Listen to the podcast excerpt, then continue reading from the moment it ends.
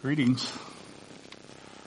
I um, consider it a blessing to be in a part of a service like this. Being with a song that are chosen and sung together to the Lord, the message and the open sharing and the practical children's lesson. Thank you. And um, I'm blessed. We are blessed.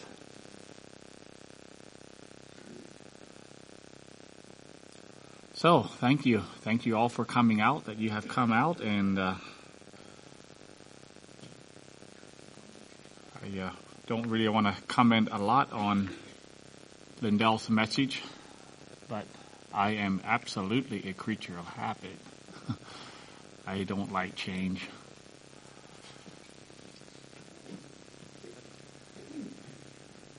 Now sometimes, sometimes I have gotten so tired of something in my life that I really did want change. And that is, that's right. Then there's sometimes that things changed in life that I thought were not as good. And sometimes they're outside of our control. and that's part of life also. So um, this morning we're going to pray in a little bit, but we're going to uh, go to First Peter again, like we had. Um, you don't have to turn there yet. We'll just why don't you stand up for a word of prayer before we go into the message. Lord, thank you, thank you, Lord, for uh, being here this morning and blessing us blessing us in our past, blessing us in the changes you have made in our lives, and pointing us and directing us in the way that you want us to go and the grace that you have given to us that is available. Lord, we are thankful for that. And Lord, we just pray also you would continue your work this morning in this part of the service. I pray you bless Bless both the giving and the receiving of your word. I pray, Lord, as we open up your word and look at it, that it may assimilate, settle down in our hearts, that it may find root. I pray, Lord, you would, uh, if we're looking for change, I pray, Lord, if we need change this morning, I do pray you would create that in us according to your standard and your will and purpose. Thank you, Lord. We pray in Jesus' name. Amen. may be seated. Last message I would have had uh, on deacons, but the time before was on First Peter, and we are in First Peter chapter three, and in the first part of First Peter chapter three, I had said there are two topics in those first verses that are very unpopular in our society. In fact, they're even in some cases completely off limits in our modern liberated society. And those two topics, anybody want to guess what they were? two topics that are controversial or off limits in our society. Some of you were not here, so I understand that. And as you remember, submission. submission. Okay. Yep. That's it. Any other?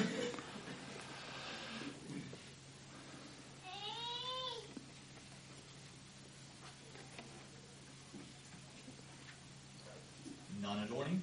Non-adorning. Yeah, you, you got you got the uh, the two topics. Yes um, women's submission to their husbands and modesty in dress, which in this case, in this one here, is non-adorning. You are correct, exactly right. And I addressed the first message on the, titled it the complementarian model, which is in, which is the idea that men and women are equal in value, equal in their salvation and their standing before God, equal in their sinfulness, equal in their need for salvation, equal in value, but different in roles. which is not accepted um, by a large number of our society, our society and even in, the, in a lot of churches, it's being challenged. So the egalitarian, egalitarian view erases any role distinction between men and women. Now, I had said that we stand on a position of strength in the in the in the, the complementarian view because uh, okay, let me let me frame a little bit. The um, what we have in general evangelical churches, we have some churches who are who are now egalitarian, and then we have others who are holding on to complementarian which is the role that we would have, we would believe in here. But they are doing it from a place of weakness. And we are from a place of strength. And I explained it is because decades and decades ago, when the whole divorce issue was spawning in our society, the churches needed to grapple with it, and most of them capitulated and accepted divorce and remarriage and even in leadership. And so when, when these, when they're being challenged with the egalitarian view, they say, no, that's wrong. We say, well, you have accepted the divorce. In other words, um, the compromise, let me say this, compromise begets compromise. So it has weakened the, the church's position on moral, on the moral high ground. Another area that is being challenged in the churches today from society is the whole homosexual movement, and of course it has spawned into a lot more than that. but the same issue is there. Why can't you accept that lifestyle when you have clearly compromised in this here. Talking about divorce. then the, the whole area of uh, the headship veil is another area that the church has lost and that we have held on to as as God's word. And so what I wanted to say here at the beginning is there's a number of areas where when it comes to complementarian, we have an area of strength. It, we are going to be challenged by our culture, but we have maintained a broad range of obedience to God's word that the other churches generally have not, and they are at a weakened position, even in this area.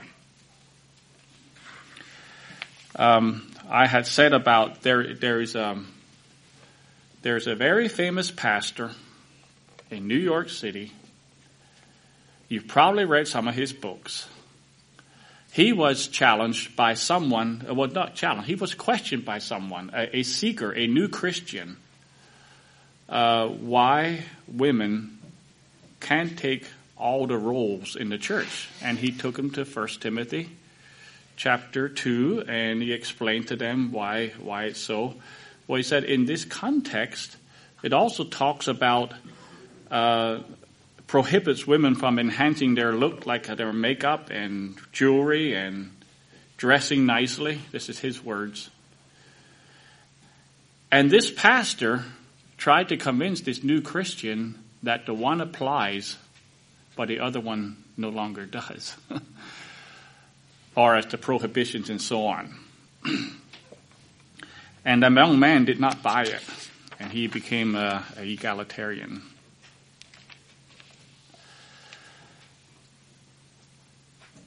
Complementarian and modesty was taught by most of the church for all its history until recently.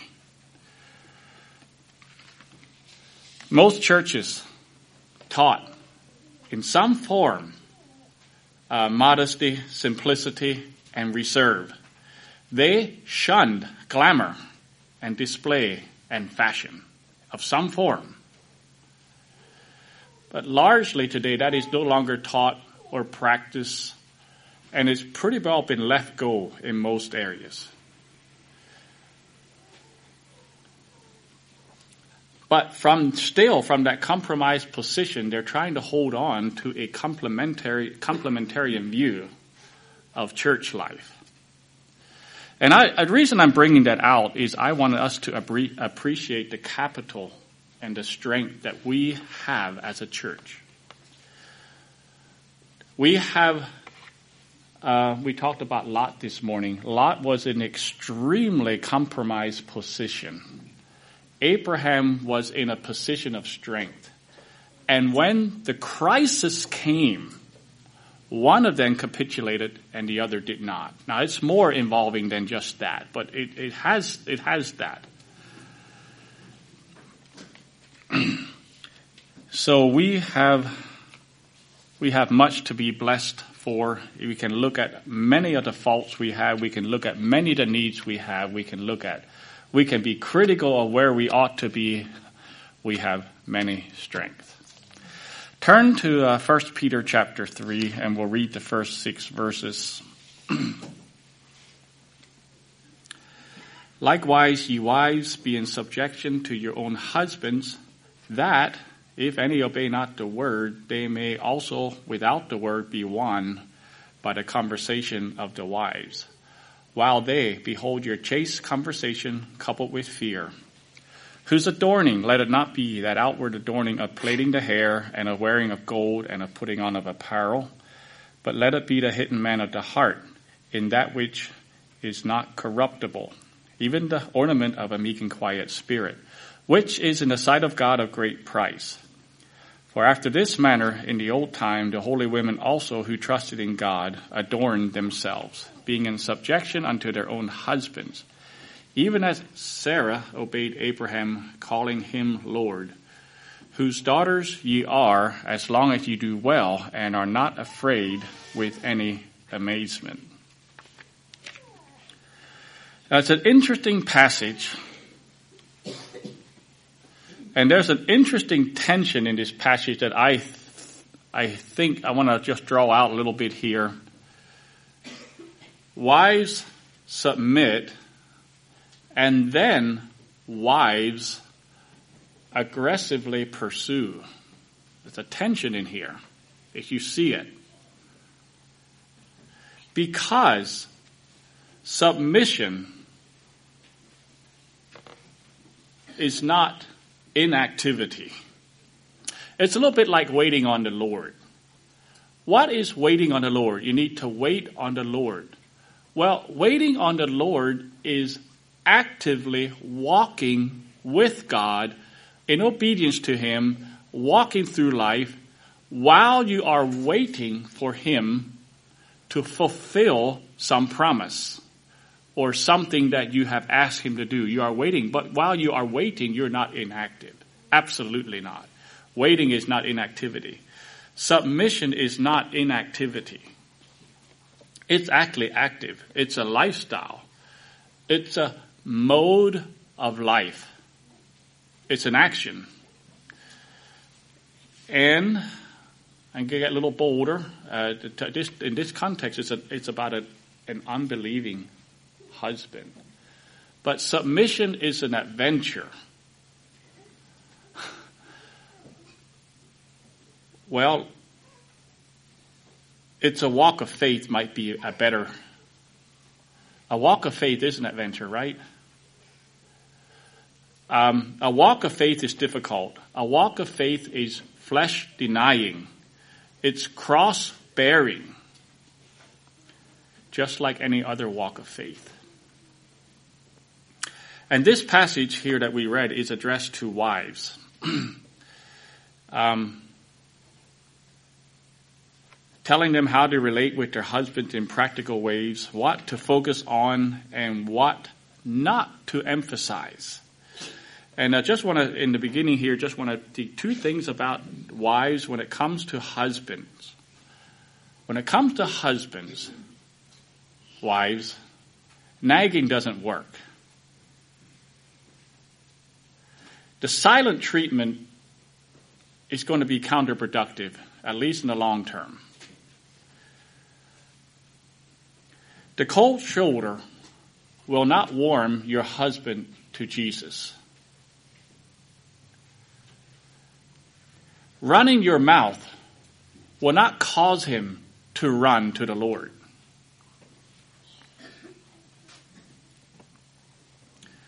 But chaste and respectful and reverent and graceful behavior does have the potential to change your husband. Now, won other thing I need to bring out is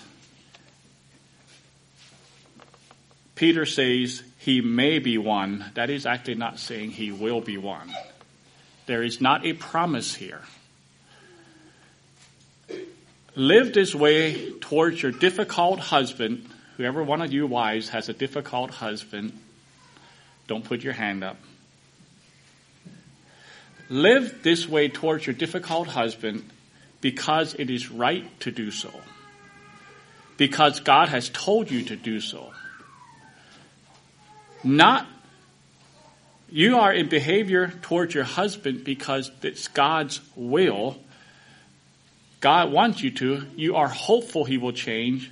But if he doesn't change, it makes not the difference because you're not doing it to change your husband. You're doing it because God says, This is what I want you to do. And He may change. But if He doesn't, you will still do that. Now, we can't get into all the details of how that works out. The topic this morning is on the verses 3 and 4. Whose adorning, let it not be that outward adorning of plaiting the hair and of wearing of gold or of putting on of apparel, but let it be the hidden man of the heart in that which is not corruptible, even the ornament of a meek and quiet spirit. And then we have the parallel passage in 1 Timothy chapter 2 verse 9 and 10, which where I just read here.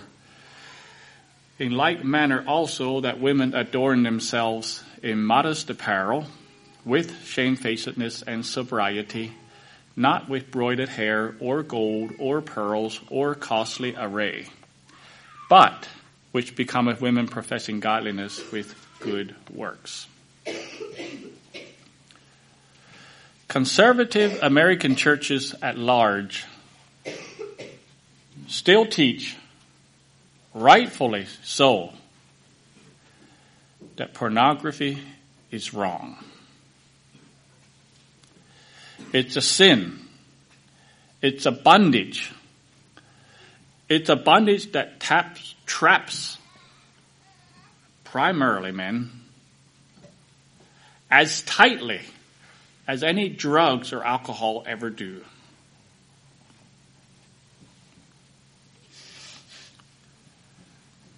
But these same churches that teach this and practice this do not teach what the Bible instructs when it comes to the directives and prohibitions on women's attire and grooming.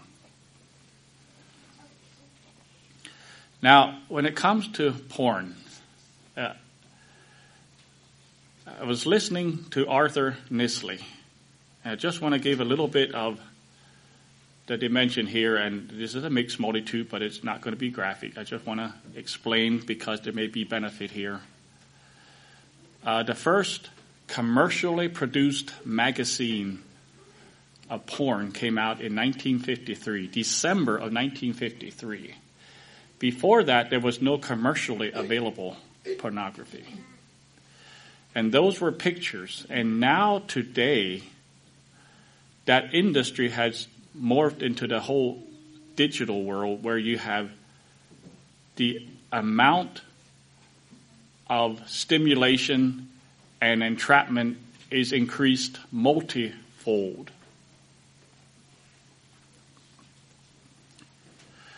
And so, porn, as we know it, is a fairly new industry. And in some ways, unfortunately, the church is playing some catch up. And we had better catch up. Now, in Bible times, um, and I want to say, men and young men, especially boys, I want you to know if you ever get in any kind of exposure to it, run away from it like you would, well, you put the most scary thing you can think of. This is worse. You don't want anything to do with it. Now, in Bible times, there was no photography, obviously not. In Bible times, there's not even any real paper. Uh, there was not even a print world. There was no virtual world in the Bible times when this was written. There was only the real world. Imagine that. All you had was the real world. And how a woman dressed and acted in person was the only real way to stimulate desire and lust in men. It was in real life because there was no other avenue. But today, with the photography and video and media and advertisement and news, and we are absolutely tsunamied with stimulation in this area. Now, there's a, this message can't address all the areas. I'm going to uh, narrow the subject of the thing at hand, of what's the woman's attire, what she wears, what she puts on, and and it, this this could this could be a multi message, uh, multi message messages, because why what we wear has to do with it has to do with identity, it has to do with status. It has to do with um, just peer pressure. It has a, a entire world of reasons why we why we dress the way we do, and it's going to be fairly narrow. But I'd like to say this again: we begin from a position of strength. We are blessed in this area, in this church with our ladies. the revival of the 80s and 90s among the conservative Anabaptist churches actually resulted in more modesty today than there was in my youth.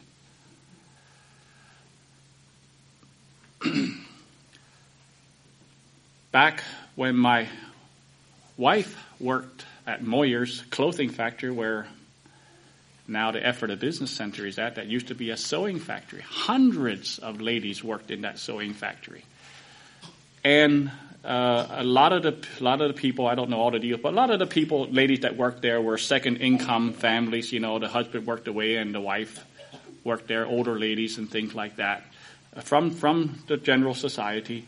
And then there was a significant cluster of young Mennonite girls that worked there. And at times there was conflict between those two. Uh, I'm not sure what all it was, whether the young Mennonite girls came in and they could work faster than some of those older ladies, or the music was an issue. Um, but there was there was tension at times. One of the I don't know, it's called an accusation, whatever it was. One of the one of the things that were thrown at the Mennonite girls from a general society woman was we are more modest in our slacks than those girls are in their dresses. And it was true. It was absolutely true.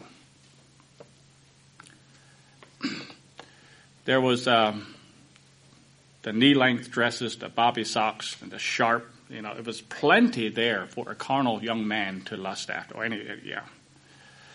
Now, 15 years later, it was significantly different in the Anabaptist churches. And I don't know how all this happened, but the, the charity revival, or the charity movement, let's say it that way, uh, had a had a ripple effect and change things change. Positive things happened. There was actually a much needed correction and a return to modesty and simplicity that happened from the time of my youth to later on. Listen, Many of the churches were at the verge, well, they were no longer modest. Let's just say it that way. They were at the verge of even losing more. And it was regained at a vital time.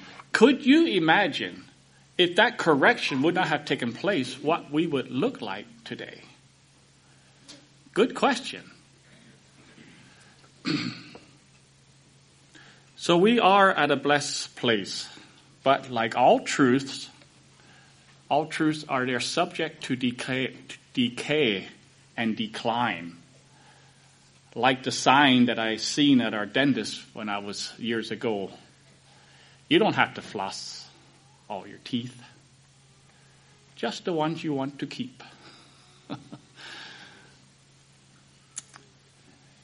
you don't have to speak on all the truths to church, just the ones you want to keep. So there's the ground that are won in revival can be slowly lost. There can be a slacking off, a watering down, a drift, and an eventual turn, return to where we were or worse.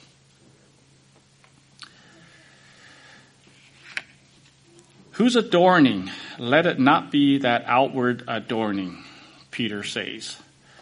Women like to adorn. They are created and are wired that way.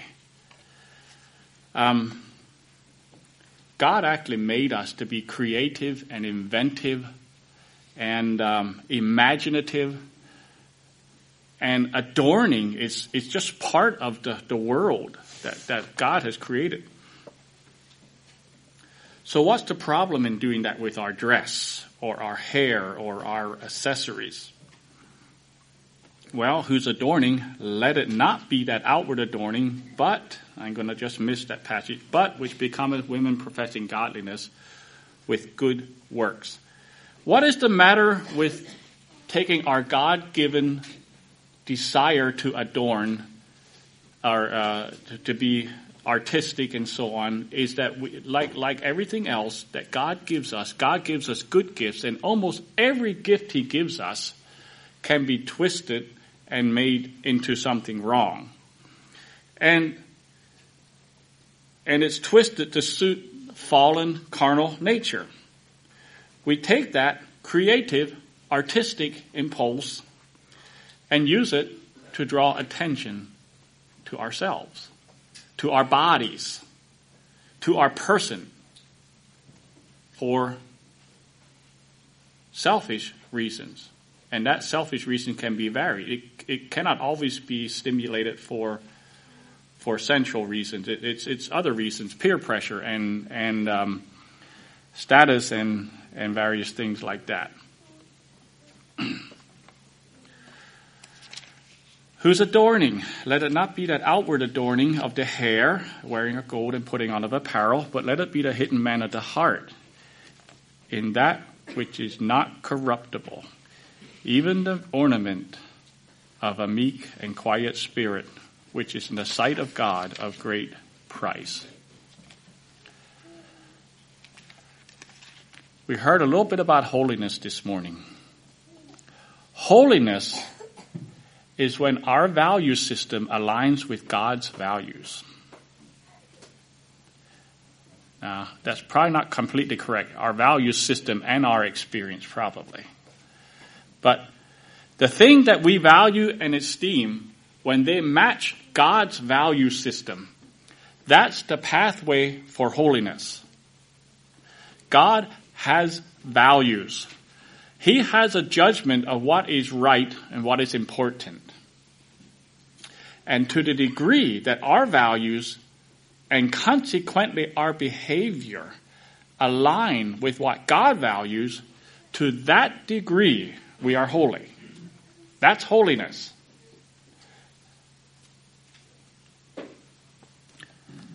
Peter says earlier, Be ye holy because I am holy, and without holiness no one shall see the Lord. Now I want you to think of our American society. Remember, to the degree that our values and consequently our behavior align with what God values, to that degree we are holy.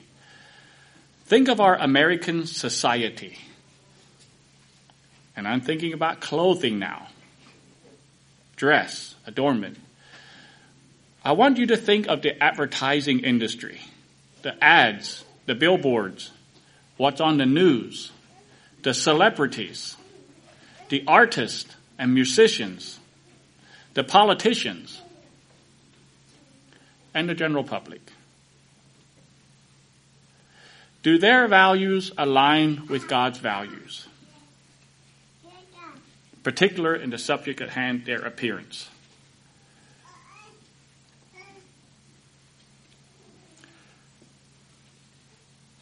Whose adorning, let it not be that outward adorning. Listen, we live, we are living saturated in an unholy culture. Let's, let's, I, I'm sure you knew that. A culture that doesn't even think of what God values. They openly flaunt their values.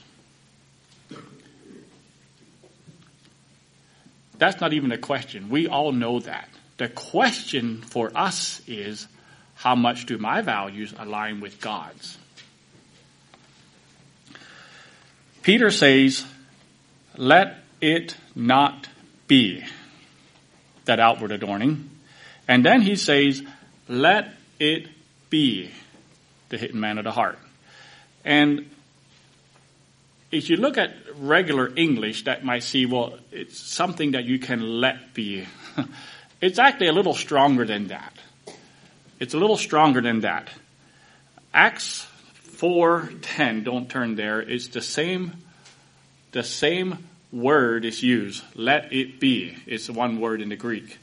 It's a, be it known unto you and all the people of Israel that at the name of Jesus Christ of Nazareth, whom ye crucified, whom God raised from the dead, even by him doth this man stand here before you whole.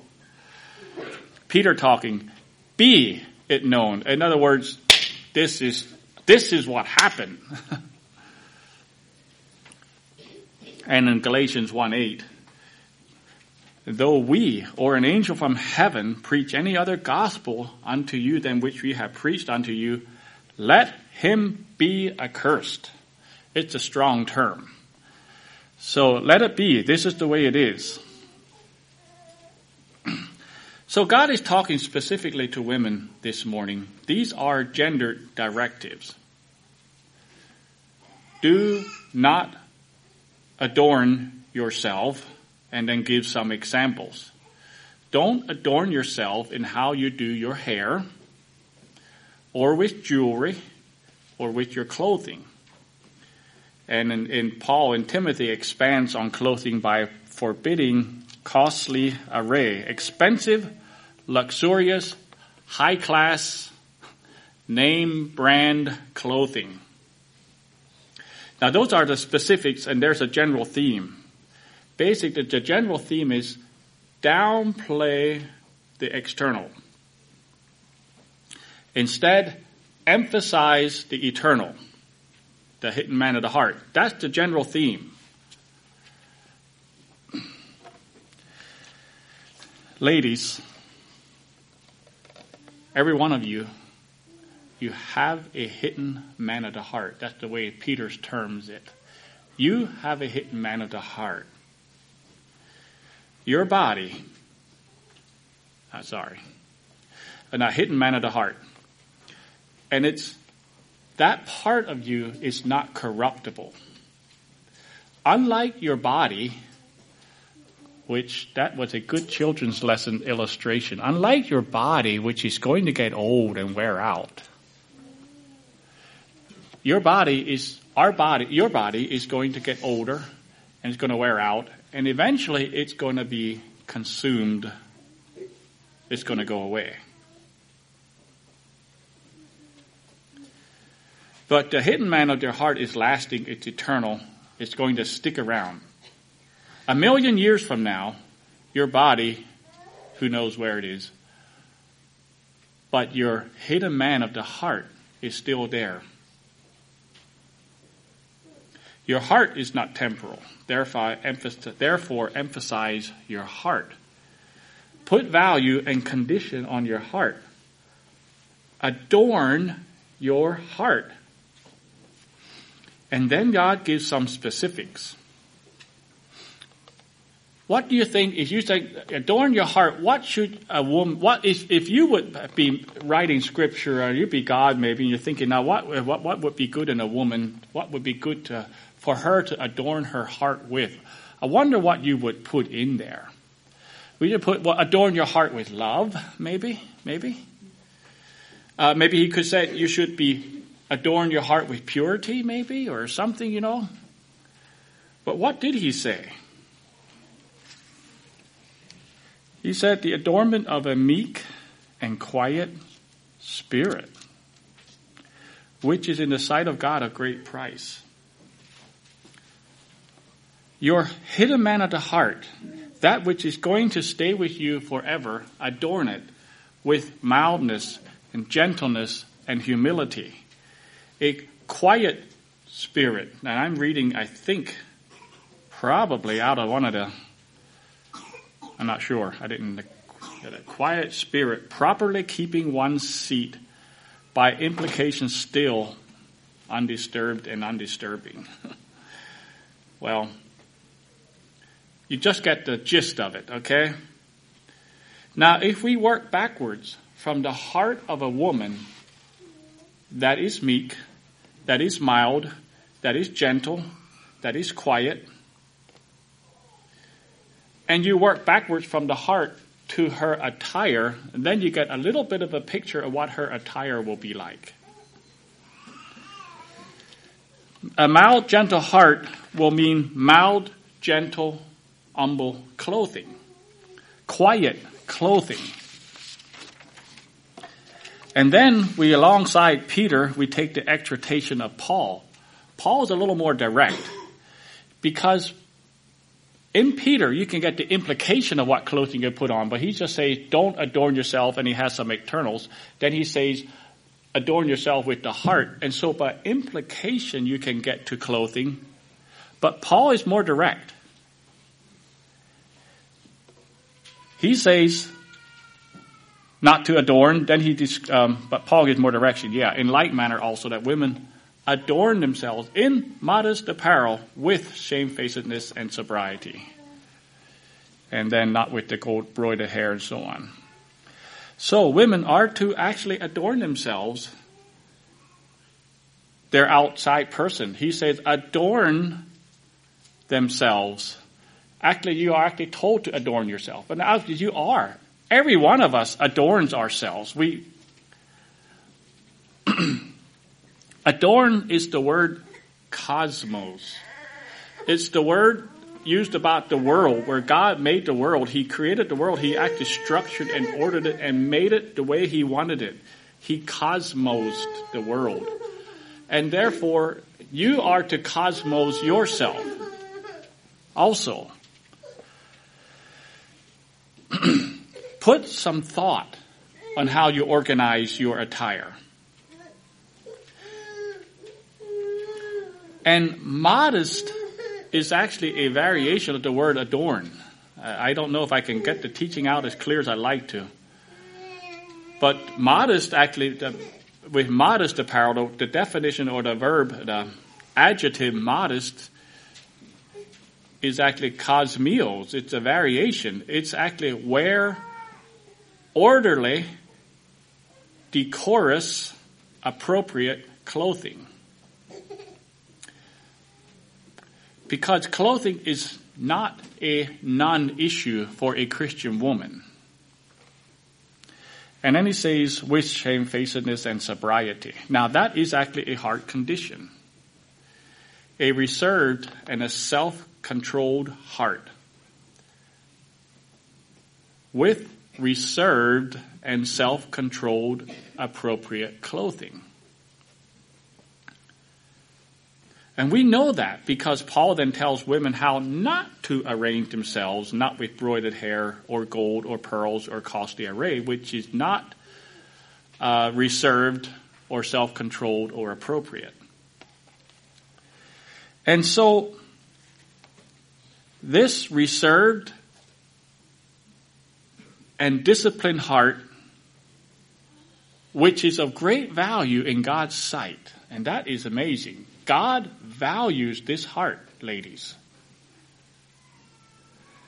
That reserved and disciplined heart is expressed in the outside with an orderly,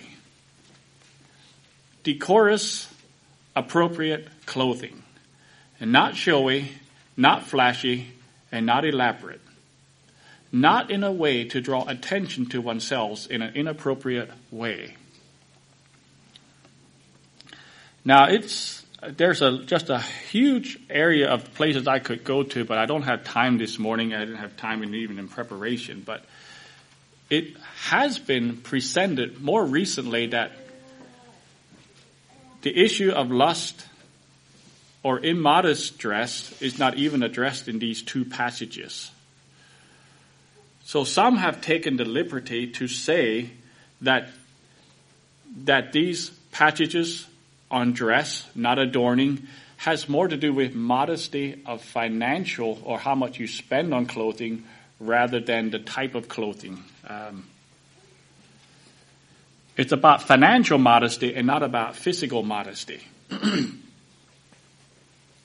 and that is actually true. There is no mention here made of dressing in a certain way to avoid inappropriate sensual attraction to the man. There's nothing said there.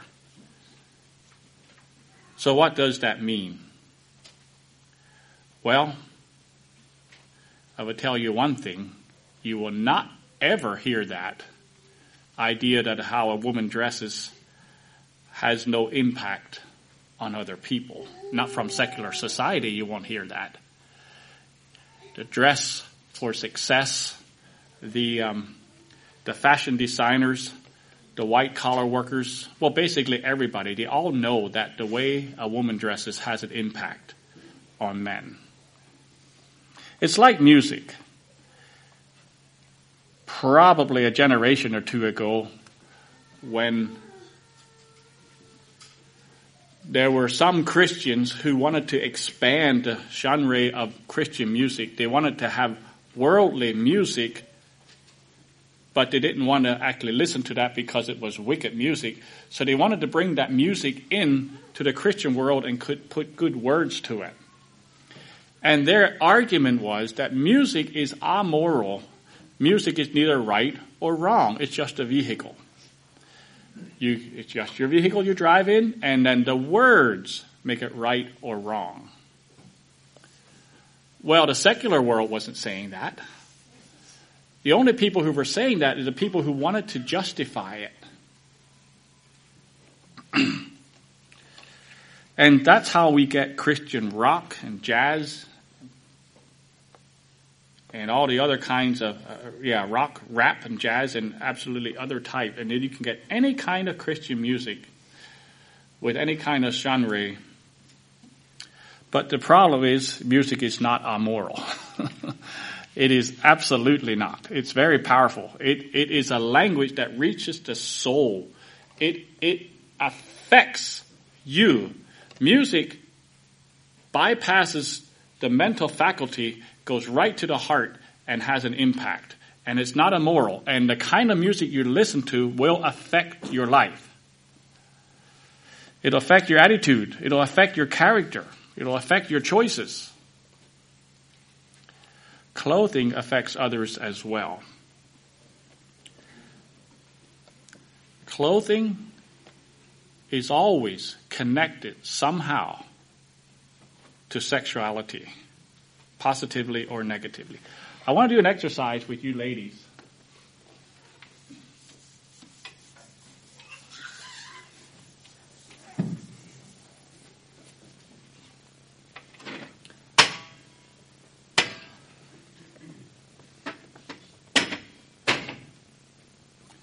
Now, this is the exercise. I'm going to write some letters on the word on the word uh, the board. I'm going to write a couple of words on the board. And I want you to only look at the letters and not read the words. I want to see if you can be successful. Try it. You see that letter? Okay. See those letters? Okay.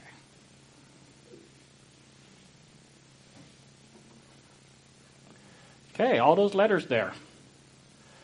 How many of you do not know what it says? Any hands?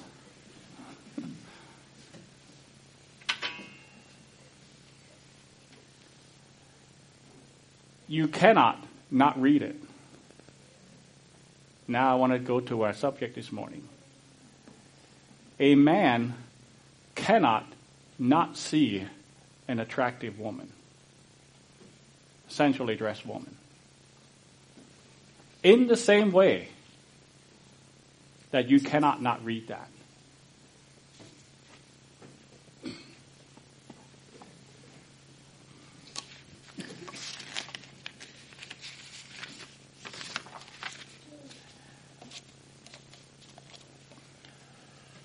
One time, I was delivering at a strip mall at a store, and on the way out, I had to go through another parking lot. It was a Hooters parking lot. I don't know what Hooters is. I hope you don't know what they are. It's a restaurant where the women dress almost nothing, the waitresses. And I damaged a car as I was going through this parking lot. It's uh, the way you had to go out, and I damaged it. And I had to go in there. I was keenly aware of every where every woman was in that place, and I could not look at anything except the face of that woman I was talking to.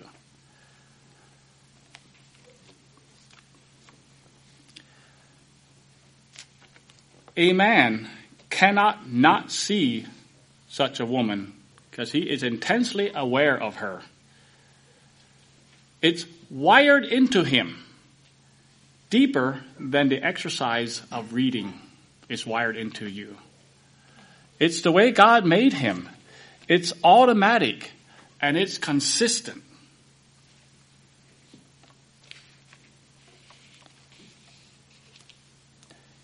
And a woman's attire is a primary element in the automatic attraction.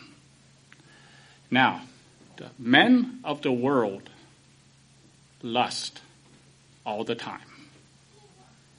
All the time. It's a general, that's a general, general thing. Holy men of God do not. Christian men do face temptation. And it's a major area of testing in our lives. And they are called by God to rise above it, regardless of the environment they are in. They are taught, called by God to rise above that in a very high degree. 1 Thessalonians 4, I'll read a few verses here. For this is the will of God even your sanctification. I'm talking to the men now. That you should abstain from fornication, that every one of you should know how to possess his vessel in sanctification and honor, not in the lust of concupiscence, or not in lustful passions, even as the Gentiles which know not God. They do that that no man go beyond and defraud his brother in any matter, because that the Lord is the avenger of all such, as we have forewarned you and testified. For God has not called us unto uncleanness, but unto holiness. Holiness. Aligning our values with God's values, not just our values, but our values and our behaviors with God's values and, and yeah, behaviors. He is holy.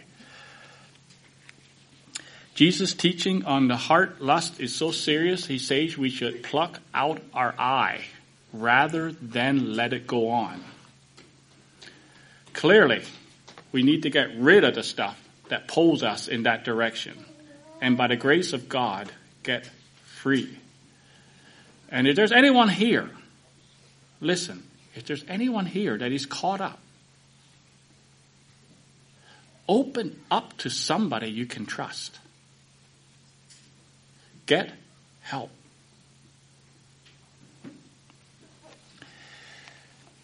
Now, what about our sisters? What is modesty? Here, I got this from a dictionary. Modesty, sometimes known as demureness, demureness is toning down, is a mode of dress and deportment which intends, intends to avoid the encouragement of sexual attraction in others. The word modesty comes from the Latin word modesto, which means keeping within measure. So modesty is a mode of dress and deportment which intentionally intends to avoid encouraging of the sexual attraction of the other. Modesty diminishes the natural beauty that God has given to you as a woman. So now I'm going to go into some practicals, and it's not nearly exhaustive, and it may, yeah, it's not even maybe even all balanced. But I will attempt to give some practicals because I want you to know the heart of God. I want you to know the world you live in. I want you to know what God emphasizes and then what God tells us not to do. So we're going to get somewhat practical. And I want to remember, I want to do a little bit like Lindell say, I'd like not pointing to anybody, and I'm going to be giving general principles. And, and I would say for the most part, it is for both teaching, for awareness, and for avoiding uh, maybe drifting. For the most part. Because we are from a position of strength. So, number one, ladies, check your figure. Does it, what you wear, accentuate your female parts? Or does it diminish them? And you can ask your father or your husband. Now, I'm not a seamstress, and I, I don't know the practicals of how to do this, but I know it when I see it. In general, general terms, looser dresses with more pleats is better than tighter. Do you remember those? I don't know, they still have them or not. Those horrible tube dresses where the woman is like it's almost, well, I'm not going to looseness, pleated. And then there is some cloth that is more clingy. And there is some material that is stretchy. Both of those tend towards immodest, revealing the form. Uh, I could have actually taken a lot of quotes from the early Christians about clothing, and I only have one. And uh, that when I read the early Christian writings, I realize, okay, so the modern church is saying, well, it really doesn't matter, or it's an overdoing or whatever. The early church did not say that. They they actually addressed it. And uh, Clement of Alexandria in AD 195 said, and he was saying about luxurious clothing, which is a type of material. Luxurious clothing that cannot conceal the shape of the body is no more a covering for such clothing, falling close to the body, takes its form more easily. Clinging to the body as though it were the flesh, it receives its shape and outlines the woman's figure. As a result, the whole make of the body is visible to spectators, although they cannot see the body itself. So that was uh, Alex uh, Clement was actually a, an instructor to new Christians, and so he actually has quite a bit of instruction about clothing and a lot of other things, because as new converts were coming in, he had he was had a teaching classes, and so a lot of his writings are, are available in that form. Your figure, stretchy material. Sweaters are stretchy. A tight sweater will reveal your shape inappropriately. It will. It does. Wear looser sweaters.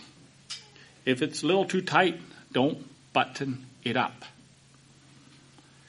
We generally say no pullover sweaters for that reason. I have seen loose enough pullover sweaters that are modest. But generally, they're not. If you have a pullover sweater that is tight, please do not wear it.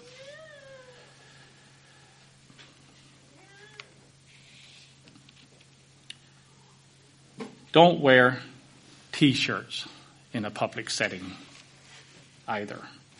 Same thing, stretchy material. So that's number one. Number two is necklines.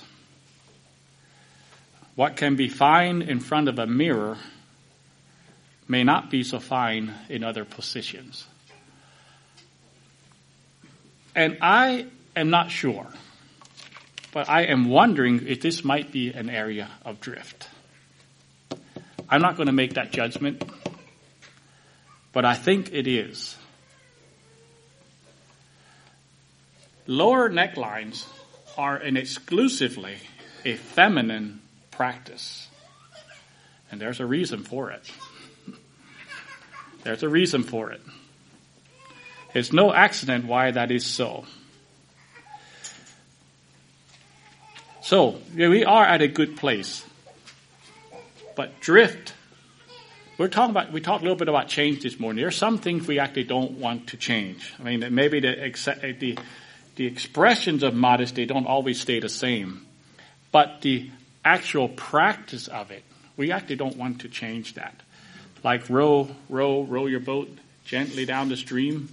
You know, it just goes gently, just goes gently. It's quiet, it's soft, it's easy, and there's drift. Look at generational pictures of families if you want to see drift.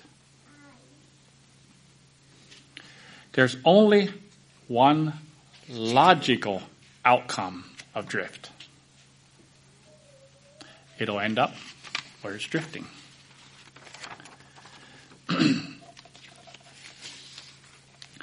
Number three is hairstyles. Um, I'm going to mention it because Peter and Paul both mention it. Um, they had their styles, but stylish, trendy hairstyles, loose strands on purpose. Sometimes it's not possible to swooped, to rolled up, or to braid it, or to following some kind of fashion. My plea is don't. Fashion your hair simply and orderly. I'm not saying that you pull it back so tight that you pull like some people pull the hair out. No, no, no. Make it nice, make it attractive, but don't follow the fad or the style that is out there. There is, oh, I'll get that later. Don't get Fashion your hair after some older godly woman who has learned to accept herself and is at ease with her body. Don't draw attention to yourself with your hair. Now, I do go past a rather liberal Mennonite church, and I see the students out playing in the playground. And it's here in that setting that I often see the latest trends that are coming into the Mennonite church. And those trends,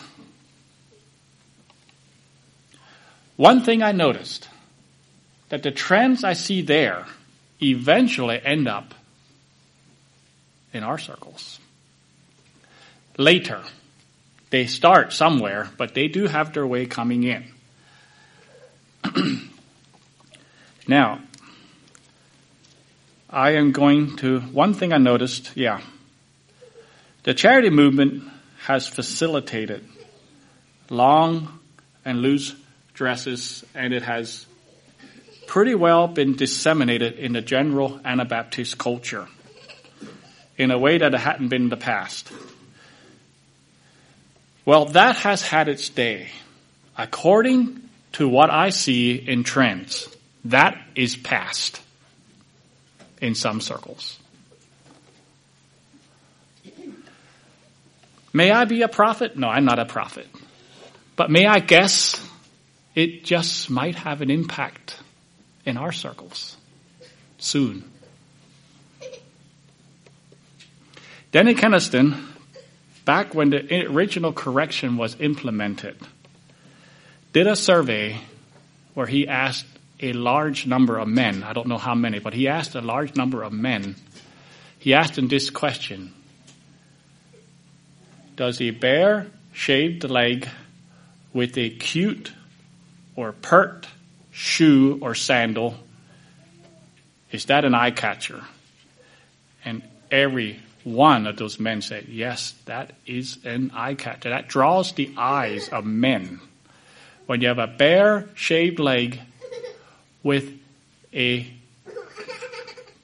trendy shoe.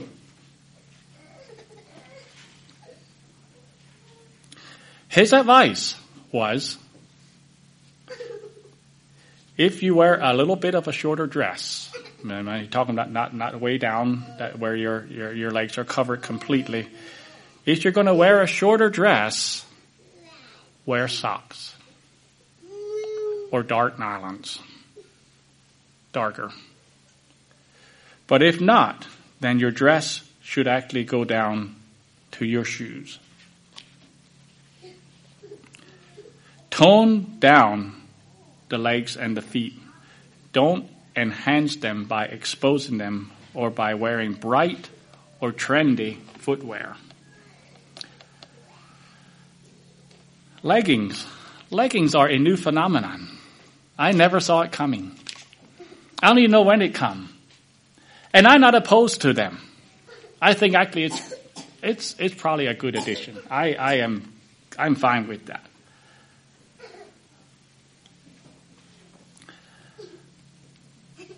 Um, but I have a word about them. They should normally not be seen. They should be considered an undergarment. Um, in my childhood, we got the Reader's Digest, and there was a feature in there. They had different features. Laughter's the best medicine, you know, they had a number of things. But they had a feature in there about embarrassing moments or times. And the title of it was, Pardon me, your slip is showing.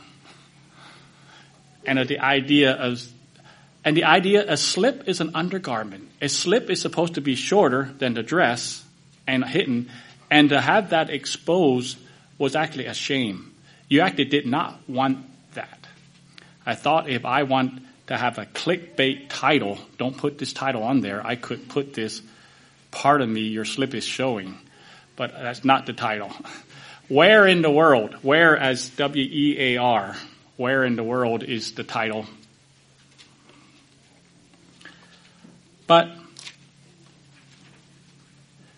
undergarments are not appropriate to be seen. So,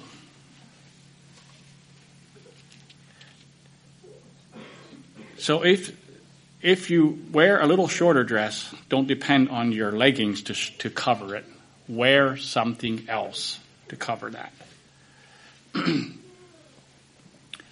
um, modesty is partly not dressing to draw attention to yourself. And that would include the brightness of the dress material that you choose and the print, both the size and the style and the contrast. The swirls and the zigzags and the big blotchy patterns, and there's just numerous ways where you look over a crowd and certain ones stand out. Um, I think that inappropriately drawing attention that there should be that toning down the, the, the heart that God is for, the, the quiet and the reserved heart coming out in a dress should show in that way as well.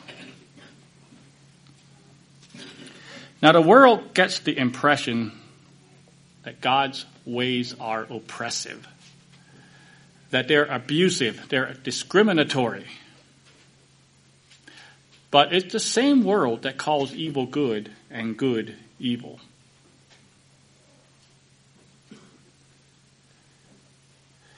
And the Christian church, unfortunately, as a whole, has bought into this to a significant degree. So you will read modern commentaries, and you will read modern commentaries, and they will explain these away. These verses that I read, they will explain away. You can listen to messages on these verses, and it does not mean that. That's what they say. That the church is saying that. But it's God who loves us and wants us to be free and flourishing. I need to move, my. So the humanist says, it's my body, I can do what I want with it. Today's Christian says, it's my liberty, I can do what I want. The Christian says, I belong to God, He can tell me what to do. Um, a couple things, this came from Dean Taylor. He said, he said, considering the general concept of being in order, separated, and sober, he said, may I serve a sim- simple application that I have found useful. If it is unzipped, zip it. If it is hanging out, tuck it in. If it is untied, tie it. If it is unbuttoned, button it. Unless it's a too tight sweater. if it's sticking up, comb it down. If it's hanging down, pull it up. If it's flashy, subdue it. If it's revealing something it shouldn't, cover it up. If it looks like the world, smells like the world, sounds like the world, separate from it.